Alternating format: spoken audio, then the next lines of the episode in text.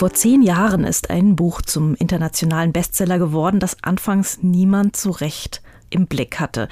Es heißt Der Hase mit den Bernsteinaugen von Edmund de Waal, eine anderthalb Jahrhunderte umspannende Weltgeschichte anhand einer Familiengeschichte, die wiederum erzählt anhand einer Sammlung kleinster japanischer Schnitzkunstwerke, sogenannter Netsuke. Jetzt hat Edmund de Waal einen neuen Roman veröffentlicht. Camondo heißt er, dem Untertitel zufolge eine Familiengeschichte in Briefen. Zugleich die Geschichte einer Pariser Straße, der Rue de Monceau, in der besagter Hase mit den Bernsteinaugen zusammen mit den anderen Netsuke lange aufbewahrt wurde. Wir sprechen über Camondo, die Hintergründe, die Qualität dieses Romans und über seinen Autor Edmund de Waal mit Andreas Platthaus, Literaturchef der FAZ. Vielen Dank, dass Sie Zeit für uns haben, lieber Herr Platthaus. Es ist mir ein großes Vergnügen. Camondo. Wessen Namen trägt der neue Roman von Edmund de Waal? Camondo ist ein Familienname. Äh, natürlich auch eine Einzelperson, denn Briefe schreibt man im Regelfall nicht an ganze Familien. Die Einzelperson, an die Edmund de Waal die Briefe seines, naja, sagen wir doch ruhig Roman hier richtet, ist Moïse de Camondo, ein jüdischer, reicher Kunstsammler der, von der Wende des 19. aufs 20. Jahrhundert. Und die Familie Camondo ist in gewisser Weise das Äquivalent in Paris zur Familie von Edmund de Waal. Nun muss man fairerweise sagen, de Waal klingt nicht besonders französisch als Familienname und das ist auch nicht so. De Waal ist der Name des niederländischen Großvaters des Autors, aber seine Großmutter war eine geborene Efrussi. Das klingt jetzt auch nicht besonders französisch, was daran liegt, dass das eine Familie war, die aus Odessa als große jüdische Handelsdynastie nach Paris umgezogen ist und dort immens reich geworden ist und wahnsinnig viel Kunst gesammelt hat. Und ziemlich genau das Gleiche gilt für die Kamondos, nur dass die aus Konstantinopel gekommen sind statt aus Odessa. Und diese großen jüdischen Familien, die im Paris des Fin de Siècle und dann des frühen 20. Jahrhunderts sich als Kunstsammler betätigt haben, waren natürlich alle miteinander bekannt, auch alle unmittelbar Konkurrenten in de, natürlich dem Kampf um die wichtigsten Kunstwerke. Sie haben alle Impressionisten gesammelt, sie waren alle Fans von japanischer Kunst, sie haben aber auch die klassische französische Kunst gesammelt gesammelt. Sie waren Konkurrenten im Sammeln, aber gleichzeitig auch wieder Geistesgenossen in ihrer Begeisterung für all diese Kunst. Und darum gab es vielfältige freundschaftliche und auch familiäre Beziehungen. Die haben untereinander geheiratet und die Familie Ephrussi ist über eine Heirat auch mit der Familie Camondo verwandt. Und dementsprechend richtet Edmund de Waal seine Briefe an einen Mann, den er nie kennengelernt hat. De Waal ist Jahrgang 1964, Moïse de Camondo ist 1936 gestorben, aber jemand, der mit seinem Urgroßvater ganz eng befreundet war und jemand, der eine ganz ähnliche Familiengeschichte aufzuweisen hat, wie die Ephrussis und damit eben auch Edmund de Waal. Und aus dieser Vertrautheit über ein Jahrhundert hinweg entstehen diese Briefe. Das klingt jetzt weltumspannend und weitläufig erstmal, aber es geht um eine ziemlich ähnliche Nachbarschaft im Hasen mit den Bernsteinaugen wie auch jetzt in Camondo. Es geht um das Hotel Efrosy zum Beispiel, die, ähm, der Familiensitz, zehn Häuser, die Rue de Monceau hinauf. Und äh, was hat es mit dieser bestimmten Nachbarschaft auf sich? Das ist ein Viertel in Paris in der Nähe des Parc Monceau, das spät im 19. Jahrhundert erschlossen worden ist, im Zuge der hausmannschen Umgestaltungen von Paris und von Anfang an gestaltet wurde als ein, nennen wir es Luxusviertel in der Stadt. Da sind die Reichen hingezogen. Und die Reichen waren im ausgehenden 19. Jahrhundert auch einige jüdische Familien, die sich dort etabliert hatten, die dann das französische Bürgerrecht natürlich bekommen haben, die Staatsbürgerschaft angenommen haben und darum mit Fug und Recht Franzosen genannt werden konnten und unglaublich stolz stolz auf ihre französische Staatsbürgerschaft waren. Das ist etwas, was beispielsweise sowohl im Hasen mit den Bernsteinaugen wie auch jetzt in Camondo immer wieder deutlich wird, was für eine immense Identifikation zwischen diesen reichen jüdischen Familien aus ganz Europa und ihrer neuen Heimat Frankreich existierte, dass die sich mit allen, mit, mit Haut und Haaren eigentlich als Franzosen begriffen. Und das Tragische ist, dass dieses Integrieren dieser jüdischen Familien in die französische Gesellschaft, wie leider Gottes fast überall in Europa im 20. Jahrhundert gescheitert ist. Erstmal verlor Moïse de Camondo, der Mann, an den die Briefe gerichtet ist, seinen einzigen Sohn im Ersten Weltkrieg, der von den Deutschen mit seinem Flugzeug abgeschossen wurde und dabei starb. Und dann muss man leider Gottes fast schon sagen, starb Moïse de Camondo 1936 gerade noch so rechtzeitig, dass er den deutschen Einmarsch nicht miterlebte, denn alle übrigen Familienmitglieder, mit Ausnahme der von ihm geschiedenen Frau, sind von den Nazis ermordet worden. Das heißt, diese jüdischen Sammlerdynastien sind, soweit sie nicht irgendwelche Verwandten im sicheren Ausland hatten, sprich in Großbritannien, wie die Familie de Waal zu diesem Zeitpunkt, sind umgebracht worden. Und das, was sie für den Staat Frankreich geleistet haben, ist ihnen unter der Besetzung in Deutschland, weiß Gott, nicht gedankt worden. Diese Leute wurden genauso natürlich von den Deutschen, aber auch von den französischen Handlangern der Deutschen verfolgt und denen ausgeliefert. Und das ist der zentrale Gegenstand des Buches Camondo, wie der Versuch einer Assimilation und einer Integration in eine andere Gesellschaft gescheitert ist. Wie knüpft also Camondo an an den Hasen mit den Bernsteinaugen und vor allem, was ist das Neue im Kosmos von Edmund de Waal. Damit sprechen Sie den wunden Punkt an. Es gibt für mich ein bisschen zu wenig Neues in diesem Buch. Es ist sehr faszinierend zu lesen und de Waal ist ein ganz ausgezeichneter Stilist. Über die deutsche Übersetzung könnte man in zwei, drei Punkten streiten. Vor allem hätte das Lektorat ein paar sehr ärgerliche Rechtschreibfehler ausmerzen können, aber geschenkt. Der Tonfall ist, ist trotz allem sehr angenehm. Nur, wenn man den Hasen mit den Bernsteinaugen gelesen hat, dann kennt man schon recht viel von dem, was in Commando eine Rolle spielt. Denn da wurde auch natürlich schon über diese großartige Kultur der, der Pariser dieser reichen jüdischen Familien geschrieben, am Beispiel der Efrussis, aber natürlich kamen die Kommandos da auch schon vor und die Rothschilds und wie sie alle geheißen haben, die damals in Paris Kunst sammelten und die Gesellschaft prägten. Und das macht jetzt nicht den Hauptteil des neuen Buches aus, aber es gibt immer wieder natürlich Momente, in denen Edmund de Waal auch Dinge rekapituliert, die man im Hasen mit den Bernsteinaugen schon gelesen hat. Für jemand, der nur noch gar nichts von ihm kennt, für den ist Camondo ganz sicher ein faszinierender Einstieg in diese persönliche und dann darüber hinaus Kulturgeschichte. Wer den Hasen mit den Bernsteinaugen gelesen hat, und das haben ja nun erstaunlich viele Menschen und erfreulich viele Menschen, der wird im neuen Buch dann doch ein paar Passagen haben, wo er denkt, na, das habe ich doch schon gelesen und vielleicht doch etwas ausführlicher und damit noch interessanter als bei diesem sehr, sehr schlanken Band von knappen 180 Seiten, wo er noch knapp 40 Seiten für sehr hübsche Bebilderungen draufgehen und die Briefe selber sind auch recht kurz, das heißt, die hören manchmal am Beginn der zweiten Seite auf. Also das Ganze liest man sehr schnell, was ja manchmal auch sehr schön ist, aber vom inhaltlichen Reichtum tritt es ganz deutlich gegenüber dem Debütbuch von de Waal zurück. Auf die Form wollte ich jetzt eigentlich auch noch mal zu sprechen kommen, nämlich den Briefroman und eben auch die Bilder, die immer wieder damit korrespondieren. Ähm, was tut diese Form denn zum Text dazu und was tun die Bilder zum Text dazu? eine doppelte Art von Persönlichkeitsschaffung. Zum einen ist es ein unmittelbarer Monolog, der aber natürlich ein, Dialog, ein dialogisches Prinzip hat zwischen Edmund de Waal und dem ihm ja nun persönlich nicht bekannten Maurice de Camondo durch die Form des an diesen Mann gerichtete Briefe. Die wirken natürlich sehr persönlich. Er spricht ihn unterschiedlich an, cher, cher Monsieur, lieber Freund, äh, Herr Graf, äh, das alles war Camondo. Und dementsprechend haben die Briefe ganz unterschiedliche Tonlagen, je nachdem, was für Themen darin angesprochen werden. Das Ganze wird aber auch in einer Art Simulation wie ein Brief nicht eines Zeitgenossen, aber dann doch sagen wir eines Standesgenossen gehalten. Also man merkt, da sind zwei Vertreter großer Familien, die sich schreiben und aus diesem Selbstbewusstsein heraus und natürlich auch mit dem Wissen um dieses familiäre heraus äh, schreibt Edmund de Waal. Das ist sehr reizvoll, weil man wirklich das Gefühl hat, einen intimen Briefwechsel, wenn auch zugegebenerweise nur von einer Seite geführt, zu lesen. Und er macht es sehr geschickt. Man hat manchmal das Gefühl, er hat sogar Antworten bekommen von Maurice de Camondo, auch wenn darauf nie Rekurs genommen wird. Aber er versucht wirklich so etwas wie ein Briefgespräch zu entwickeln. Was die Bilder zum Text beitragen, ist für mich allerdings noch ein bisschen faszinierender. Es sind alles Bilder, bis auf zwei Ausnahmen, die aus einem Museum zur Verfügung gestellt worden sind, nämlich äh, dem Museum Issim de Camondo. Issim de Camondo war der Sohn von Moïse, jener unglückliche Soldat im Ersten Weltkrieg, der von den Deutschen abgeschossen wurde. Und darüber war sein Vater natürlich so entsetzt, dass sein einziger Sohn und damit prospektierter Nachfolger jetzt nicht mehr am Leben war, dass er in seinem Haus, in dem er lebte, einem fantastischen, damals gerade erst neu errichteten, nämlich 1911 fertiggestellten Palais in der Nähe des Parc Monceau, in der Rue de Monceau, nichts mehr verändert hat. Er hat gesagt, so wie mein Sohn das gelesen, äh, gesehen hat, so war es für ihn gedacht als sein Erbteil. Jetzt ist dieser Sohn tot, an diesem Haus wird nichts mehr verändert. Und in seinem Testament hat er dieses Haus dem französischen Staat geschenkt mit der Maßgabe, dass dort nie etwas verändert werden dürfe. Das gilt bis heute und erfreulicherweise ist es auch nicht während der Nazizeit geplündert worden. Sehr verblüffend, aber der einzige glückliche Umstand dieser Jahre. Und anscheinend ist Edmund de Waal auf der Recherche nach seiner eigenen Familiengeschichte natürlich irgendwann auch mal in diesem Museum vorbeigegangen und hat sich offenkundig in diese Welt, die so erhalten ist wie das, was er in seiner Familie eben nicht mehr hat.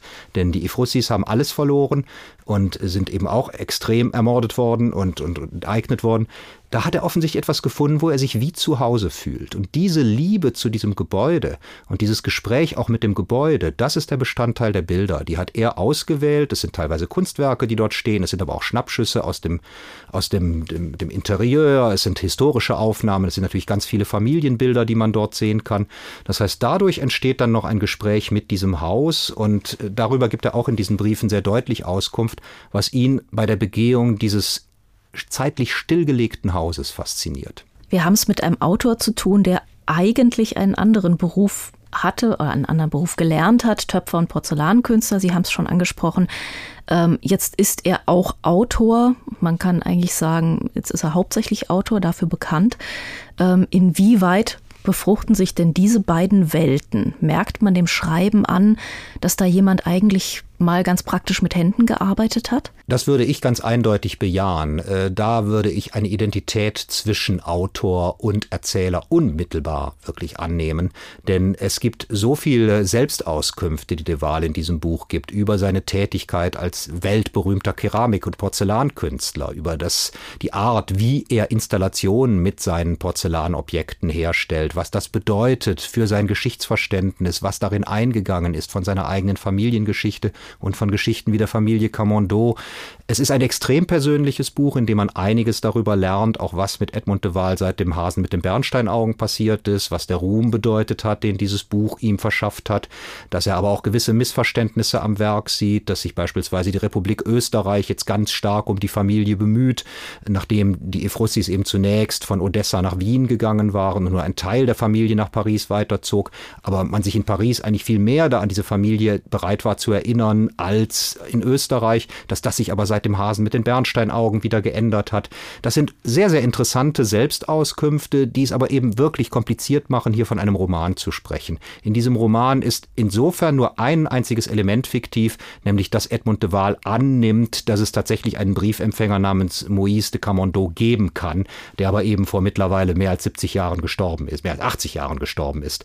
Und dementsprechend würde ich das nicht als Roman bezeichnen. Es sind fiktive Briefe, die sind niemals an jemanden geschrieben worden, sie sind alle konstruiert, aber sie wirken sehr authentisch. Ich hätte mich nicht gewundert, dass wenn die beiden Herrschaften sich gekannt hätten, die Briefe genauso gelautet hätten. Diese feine Unterscheidung zwischen ähm, Autor und Erzähler, die man bei Romanen gemeinhin trifft, äh, lässt sie sich halten in Edmund de Waals Erzählen oder muss man sagen, der, der diese Briefe schreibt, ist der Autor ist ähm, der Mensch Edmund de Waal, der uns als Verfasser dieser Bücher bekannt ist. Neben der Thematisierung seiner eigenen Kunst und, und in gewisser Weise auch natürlich der Thematisierung der Frage, wie sich da etwas verschoben hat, in der, gerade in der öffentlichen Wahrnehmung. Ich würde gar nicht behaupten, dass er mehr Zeit aufs Bücherschreiben verwendet. Das tut er, glaube ich, nicht. Er schreibt in riesigen Abständen. Die Bücher sind jetzt immer in so einem Abstand von fünf Jahren erschienen. Zwischendurch gab es noch ein Buch, Die Weiße Straße, über seine Reisen auf der Spur großer Porzellantraditionen. Er ist nach China gefahren, er ist nach Meißen gefahren, er ist nach Sèvres gefahren, was man alles so will. Und dementsprechend sind das Dinge, die offensichtlich auch in halbwegs kurzer Zeit entstehen. Bei Commando kann man dem Nachwort entnehmen, dass er da nur ein paar Monate dran geschrieben hat, aber es ist wie gesagt auch ein schmaler Band und er hat die ganze Zeit über seine eigentliche Profession, nämlich die des bildenden Künstlers, eben mit Keramik und Porzellanobjekten weiter beibehalten. Hat natürlich durch die Bekanntheit als Autor einen ganz anderen Ruhm auch in seiner eigentlichen Sparte gefunden. Also die Ausstellungsplätze wurden immer prominenter, die Galerien immer wichtiger, in denen er ausstellte. Aber es ist nun nicht so gewesen, dass der Mann unbekannt gewesen wäre. Nur mittlerweile äh, bin ich ihm in Dresden begegnet, in staatlichen Kunstsammlungen, wo er Installationen gemacht hat, im Wiener Kunsthistorischen Museum, in Paris sowieso, in London, in den wichtigsten Museen. Also dem stehen tatsächlich durch den Erfolg des Hasen mit den Bernsteinaugen, glaube ich, alle Türen offen, auch in seiner eigentlichen Profession. Und dass sich das Ganze dann doch thematisch sehr eng führen lässt, das liegt daran, dass de Waal immer schon jemand war, der nicht einfach nur Porzellangefäße beispielsweise hergestellt hat. Das hat er getan und die sehen wunderschön aus. Aber er hat die im Regelfalle installiert. Das heißt, er hat sie nicht als einzelne, um jetzt mal ein Beispiel zu nennen, Becher genommen und dann verkauft, sondern er hat beispielsweise 10 oder 20 weitgehend identisch geformte Becher hergestellt, hat sie in einen räumlichen Kontext gesetzt, beispielsweise eine sehr aufwendig gestaltete Regallandschaft oder hat sie unter einem Parkett in ein Loch eingelassen, wo man überhaupt erst durch ein Fensterchen durchgucken muss, um zu sehen, dass darunter Porzellan ist und hat mit diesem Verschwinden seiner Objekte Bezug genommen auf das Verschwinden seiner eigenen Familie. Familie und überhaupt des europäischen Judentums. All diese Dinge sind moralisch, ethisch sehr hoch aufgeladen. Historisch werden sie begleitet von, von sehr, sehr umfangreichen Überlegungen des Künstlers zu dem, den Teilen, die man sich dazu auch wieder denken soll. Und das macht natürlich auch wiederum einen großen Teil des Erfolgs des bildenden Künstlers Edmund de Waal aus, weil da ein ähnliches Verfahren gewählt wird, was er eben auch in seinen Büchern betreibt. Er rekonstruiert Vergangenheit und weist auf die Leerstellen in der europäischen Geschichte hin. Jetzt nennt Edmund de Waal die Rue de Monceau eine Straße der Konversationen, eine Straße der Anfänge.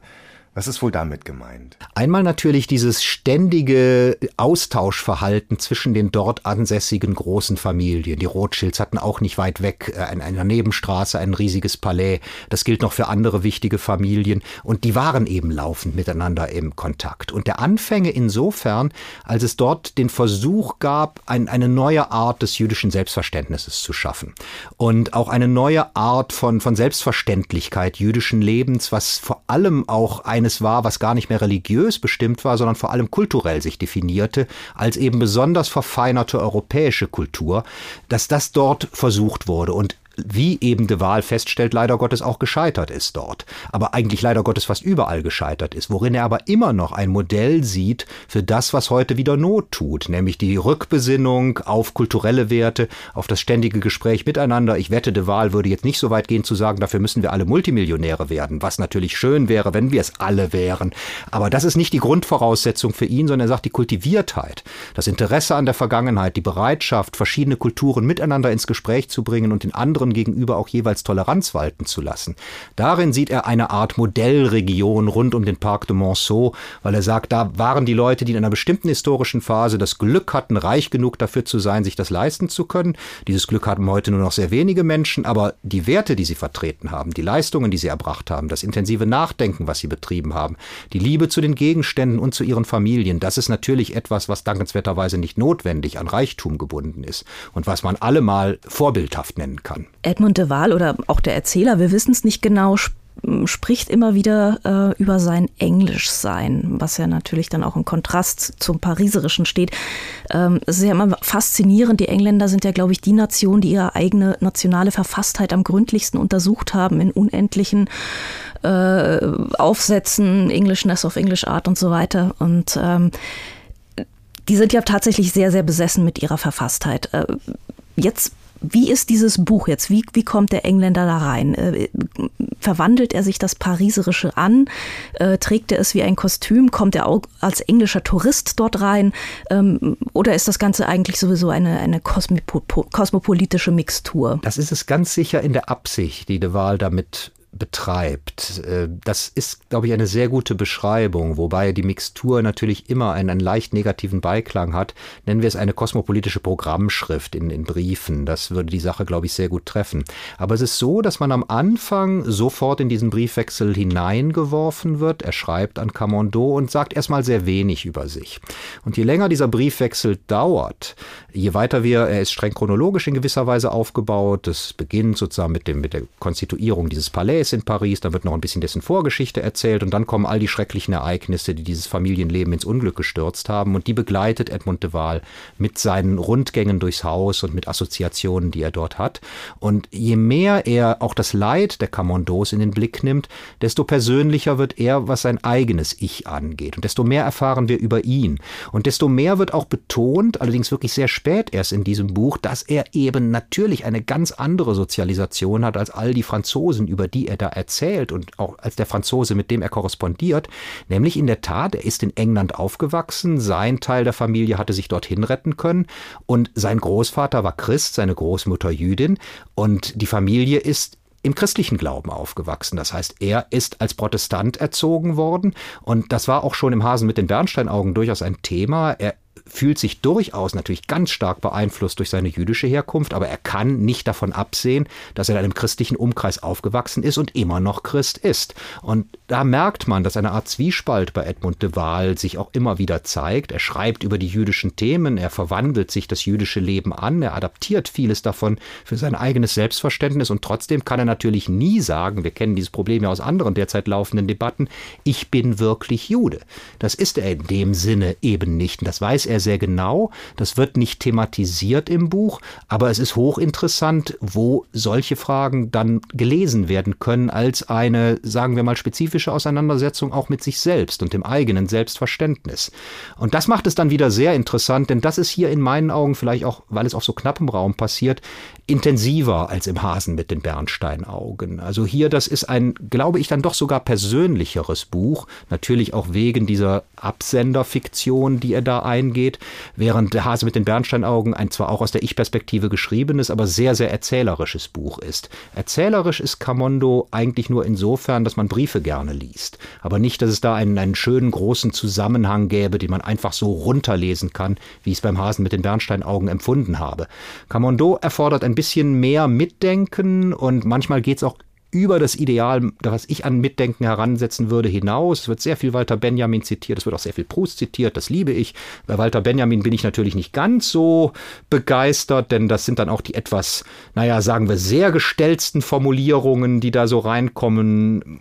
Dementsprechend habe ich das Gefühl, dass das ist das ganz klar ambitionierteste Buch, was er bisher geschrieben hat, aber darum hat es auch ein paar Probleme, die die ersten beiden nicht hat. Proust hat ja auch, ist in der Nähe des Parc Monceau aufgewachsen. Theodor Theodor Herzl hat in der Rue de Monceau gewohnt, also durchaus nicht nur die Frussis, Carmondos und Rothschilds.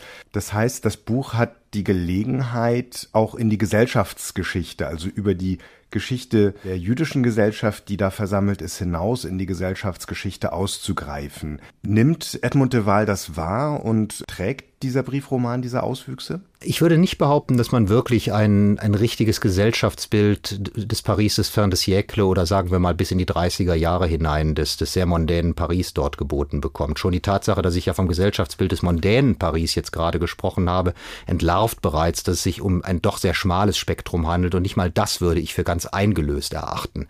Wenn man ein Buch lesen will, was wirklich auf unglaublich reichhaltige Weise und mit sehr, sehr klugen Bemerkungen über die französischen reichen jüdischen Familien dieser Zeit äh, haben möchte, dann sollte man von, von James McAuley, das auch in diesem Jahr erschien, The House of Fragile Things lesen, was erstaunliche Parallelen natürlich in den Themata mit Edmund de Waal hat, aber mindestens doppelt so dick ist und einfach viel besser recherchiert ist. Natürlich auch ein Sachbuch ist, kein erzählendes Buch. Da erfährt man die erstaunlichsten Dinge über, sagen wir, diesen sehr schmalen, sehr exklusiven Ausschnitt der französischen Gesellschaft. Aber was nun Edmund de Waal ganz sicherlich auch leistet, ist natürlich einmal eine Zuspitzung. Man braucht eben auch sehr viel weniger Zeit, um seine Dinge dort zu, zu lesen und genießen zu können.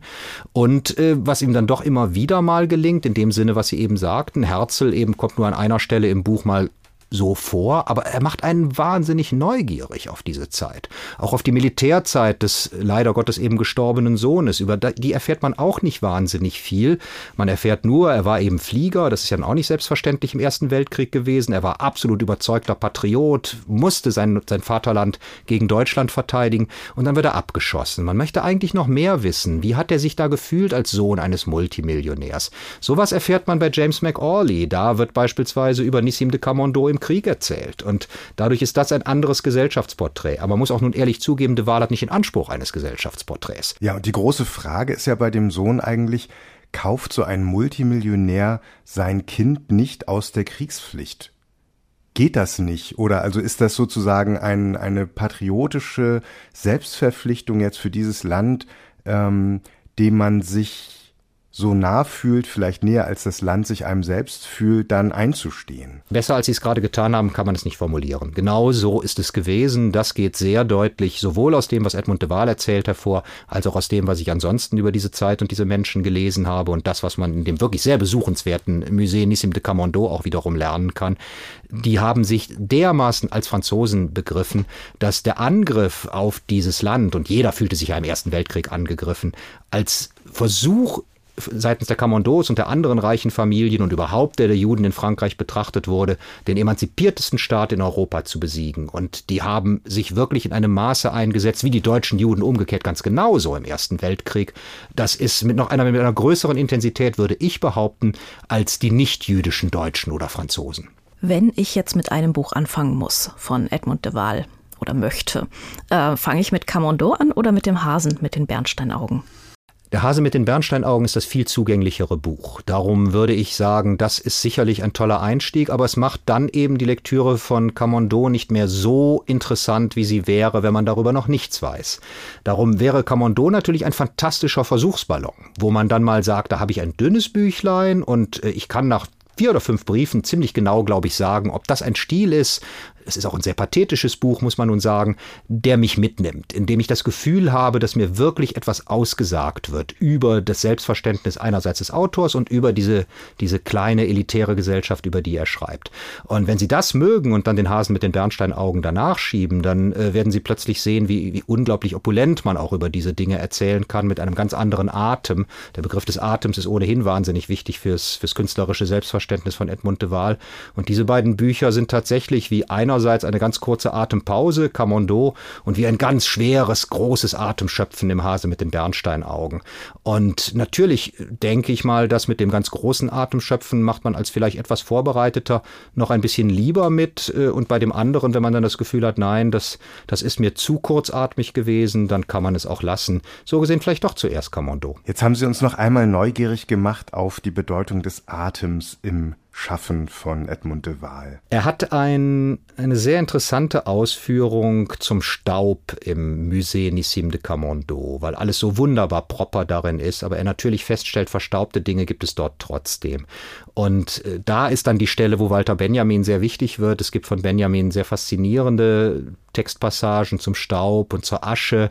Und da hat er auch noch andere Dinge parat, äh, was natürlich bei Asche sofort wieder auf die Shoah und, und all die, die schrecklichen Aspekte des 20. Jahrhunderts überleitet. Und dass dann wiederum der Atem natürlich wahnsinnig wichtig wird, was über den Luftzug diese Dinge wie den Staub und den Atem bewegt, wieder in Bewegung setzt. Ich glaube, das ist genau wie Edmund de Waal sein eigentliches Schreiben begreift. Er möchte eine Art Luftzug. Ich möchte nicht von Durchlüftung sprechen. Er ist nicht heftig in in dem, wie er schreibt.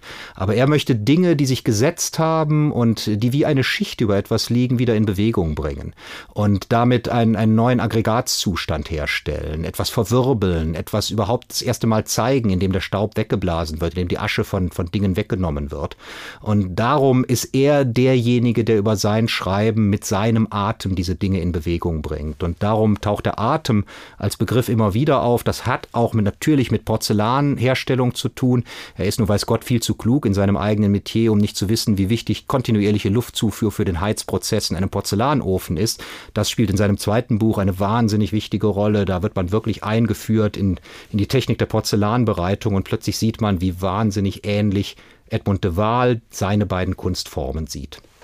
Edmund de Waals Camondo ist Ende September bei Cholnay erschienen, wurde übersetzt von Brigitte Hilzensauer, hat 192 Seiten und kostet, ist aber sehr, sehr schön gestaltet, 26 Euro. Und wir sagen herzlichen Dank, lieber Andreas Platthaus, für den gemeinsamen Blick in das Buch. Dankeschön. Herzlichen Dank an Sie.